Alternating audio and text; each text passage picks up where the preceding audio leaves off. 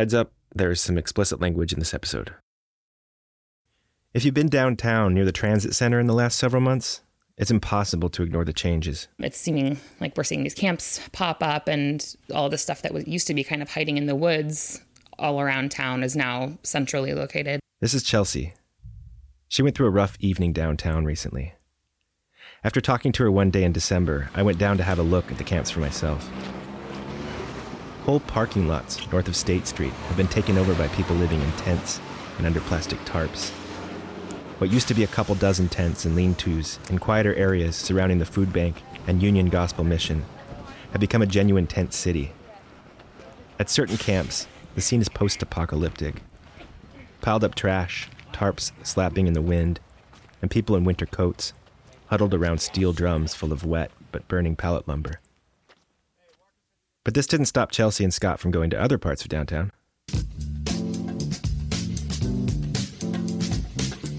We um, go to a lot of restaurants downtown and some of the like bars and stuff. All the shops. It's just like a really magical place, especially this time of year. Uh, my name is Chelsea Perkle, and I was born in Olympia, and I live on the east side.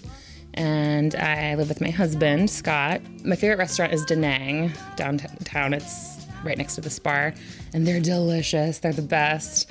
And we like to go to Charlie's for trivia sometimes, and then like Archibald Sisters, of course, and Compass Rose.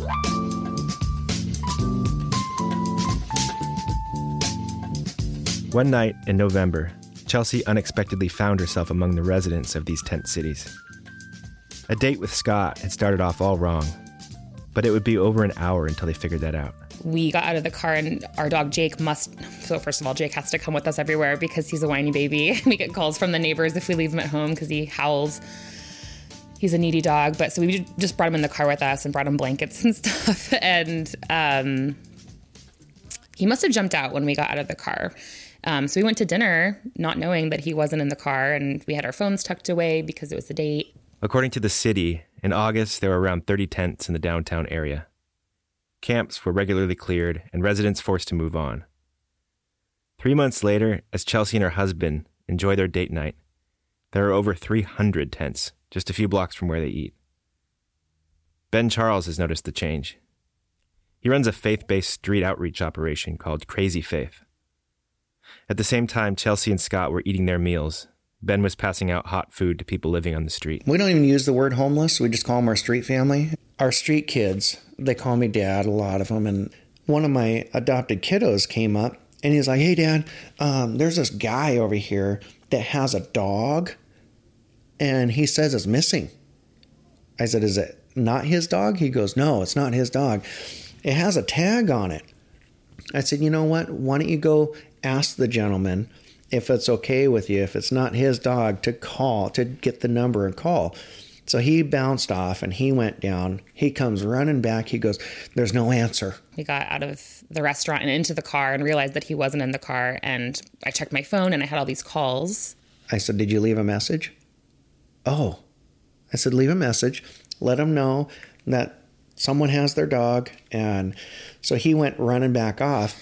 And I got a couple of voicemails, and it was this kid basically being like, This guy has your dog.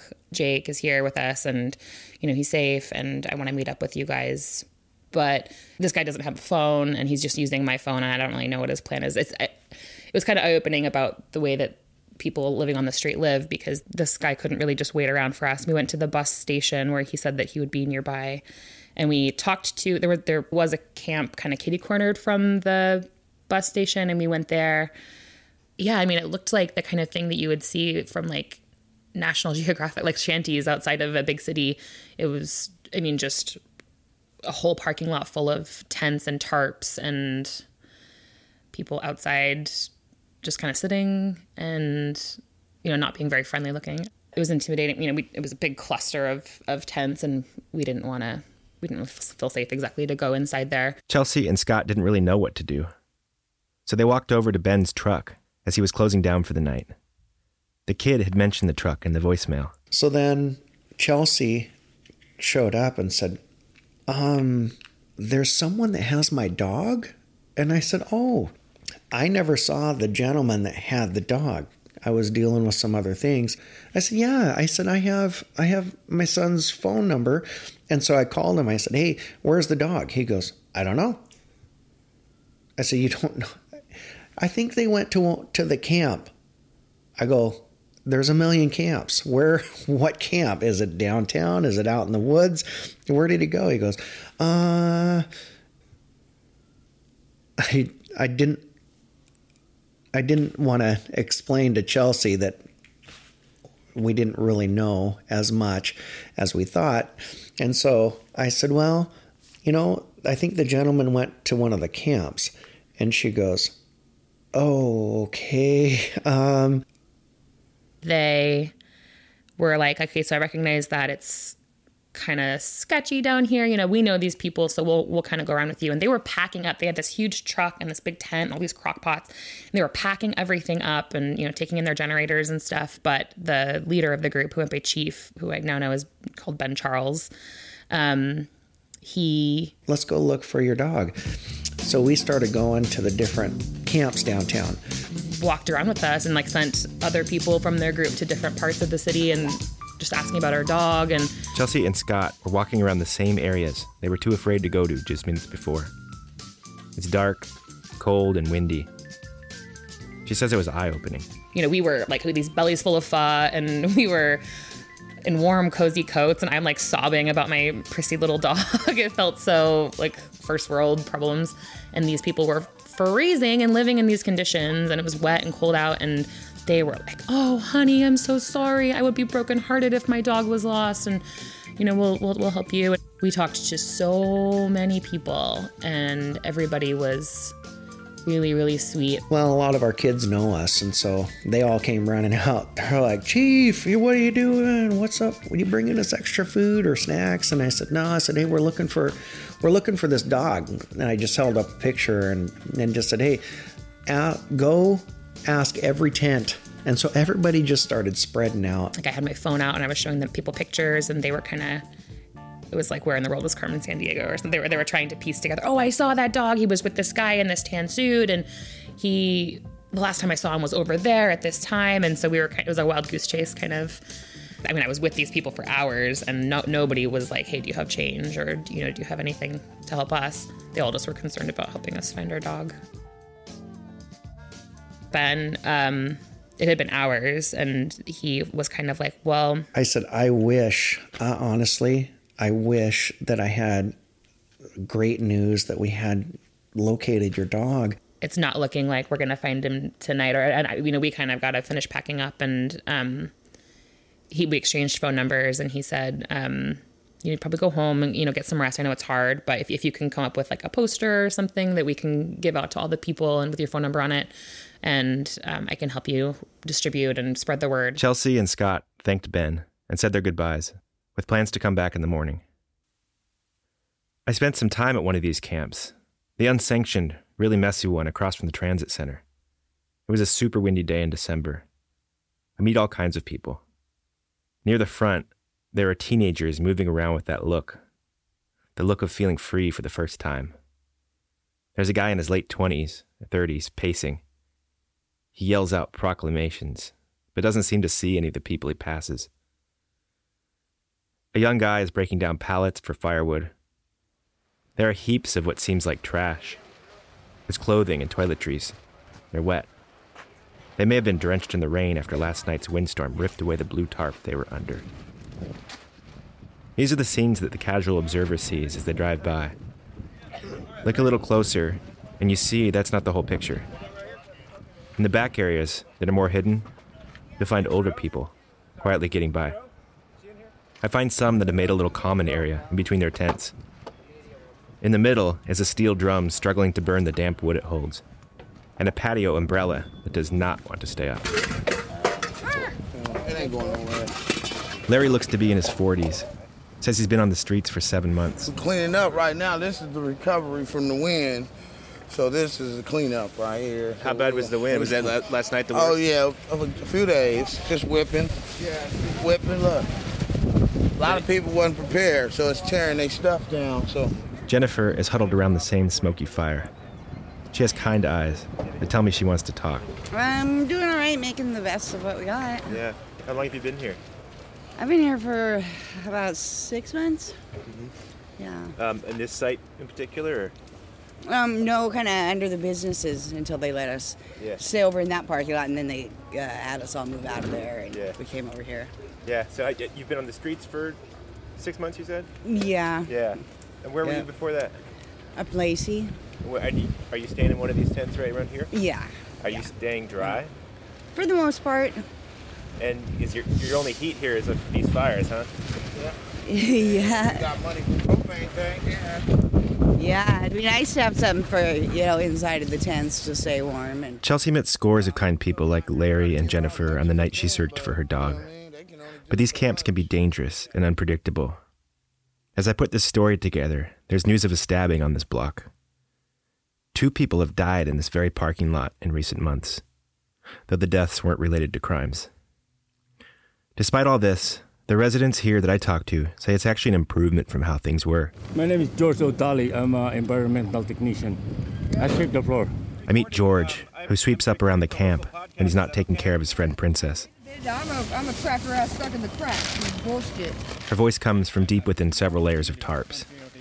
She gives me permission to stick my microphone into her cocoon. To the village and Princess is disabled and can barely walk. She says she gave up trying to get into the shelters. So you guys don't have a tent, you just have uh, tarps here? Yeah, my tent was. But if it you got look trashed, inside where, where she and lives, it's uh, nice. But I'm working it, working it Oh, out. Hi. See, it's like a little cubby hole. You have a nice little hole up in there? yeah, it feels safe and it's mine. Are you And staying dry come in there? Yeah, I am. Good. Yep, I hooked it up. And got uh, hardwood floor. are you serious? Yes, it's got some hardwood flooring in here. I spent two months in a tent in here because I wouldn't move. Yeah, they, they shuffled us around every fucking day, stole all my property, the police officers, and harassed me every day for a whole fucking year. And I got tired of it because I wanted a life and I can't accomplish nothing with having to pack my bag up every day and you know what I'm saying? And they couldn't get me into to the Yeah, yeah. shelters Okay, th- I think- with the lotto and the stuff I had to go through at night because they wouldn't let me in is wrong. So I spent two and a half, two months right here in this parking lot by myself in the tent, and I wouldn't come out until they got me somewhere to live or something. So now they passed the law and everybody can have damn tents. But She said, Now they passed a law and everybody can have damn tents. I'm pretty sure the law she's speaking of is the U.S. Ninth Circuit September ruling in Martin versus City of Boise. It might surprise you, but most people I talk to down here know at least something about this decision. On September 4th, a three judge panel unanimously ruled that it's illegal to remove people from public property if there's nowhere else for them to go. The court cited the constitutional ban on cruel and unusual punishment and wrote in part As long as there is no option of sleeping indoors, the government cannot criminalize indigent homeless people for sleeping outdoors on public property, on the false premise that they had a choice in the matter. This is why Princess has been able to stay in one spot for the last two months. There aren't enough shelter beds for the area's homeless population. Not even close. That isn't new. But the court's ruling is. It makes it illegal to push people off public property, like this city parking lot, if there's no shelter options. The decision affects California, Oregon, Idaho, and Washington state. Up and down the West Coast, cities are seeing what we're seeing here in Olympia. As housing prices have skyrocketed, so has homelessness. And where once there was the threat of arrest for those that would camp near the services they relied on, now there's not. This is the main reason the number of tents downtown has increased tenfold. The city of Olympia has set up a much more orderly tent community in a nearby parking lot. They call it a mitigation site. It's not going over well with some downtown business owners. A small group of them have filed a lawsuit to try to stop the sanctioned camps. They say it encourages homelessness and hurts businesses. City argues that it's the unsanctioned camps that are hurting, and that the mitigation sites are a way to mitigate the problem. There are plans to open additional mitigation sites in locations away from downtown. A tiny house village on Plum Street will be opening in February. Once there's enough capacity in these places, the city believes they'll be within the law to displace the campers at the unsanctioned site at State and Franklin. State and Franklin is where Ben and Chelsea said their goodbyes that cold and windy night without finding Chelsea's dog Jake. We'll pick up where we left off. Ben Charles, or Chief as he's known by some, is heading back to close up shop for the night. We were only about 10 feet from uh, our parking lot, and I see my two young men just go booking off, and I and I, and I went, oh, I wonder what they're doing. And someone asked me a question, and right then they come there. I hear chief, and I turn and I looked. And when we, when we had separated from them, we kind of did one more loop just around the bus station area. And here they come marching back with this dog.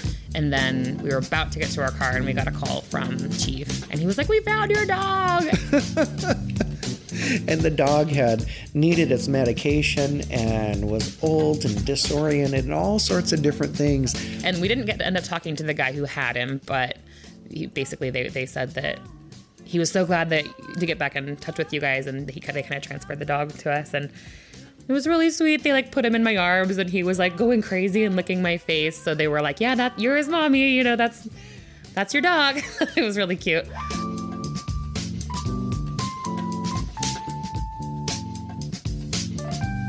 Chelsea has a new perspective as she drives past tent cities these days. There's such a weird blame put on people for being in like the worst time of their life. They they're struggling, and we've done we've experienced that. They're probably feeling lonely, and we experienced that. They're probably hopeless, and we experienced that. They have their own stuff to worry about besides finding some, you know, middle class lady her dog. But they didn't even hesitate to try to help, and I don't think that most of us could say that. In fact, we're faced with this uh, opportunity to help all the time, and I'm hoping that people realize that they're they're people, and we've got to do. They're in our community. We we have responsibility for them. And when people talk about the the houselessness problem in Olympia, I want to kind of shift the idea of that. And the problem isn't that we have to see poor people. the problem is that so many people in our community are unhealthy and living on the streets and not getting the health care that they need and possibly in danger and cold and wet and hungry. That's that's the problem that we should be addressing.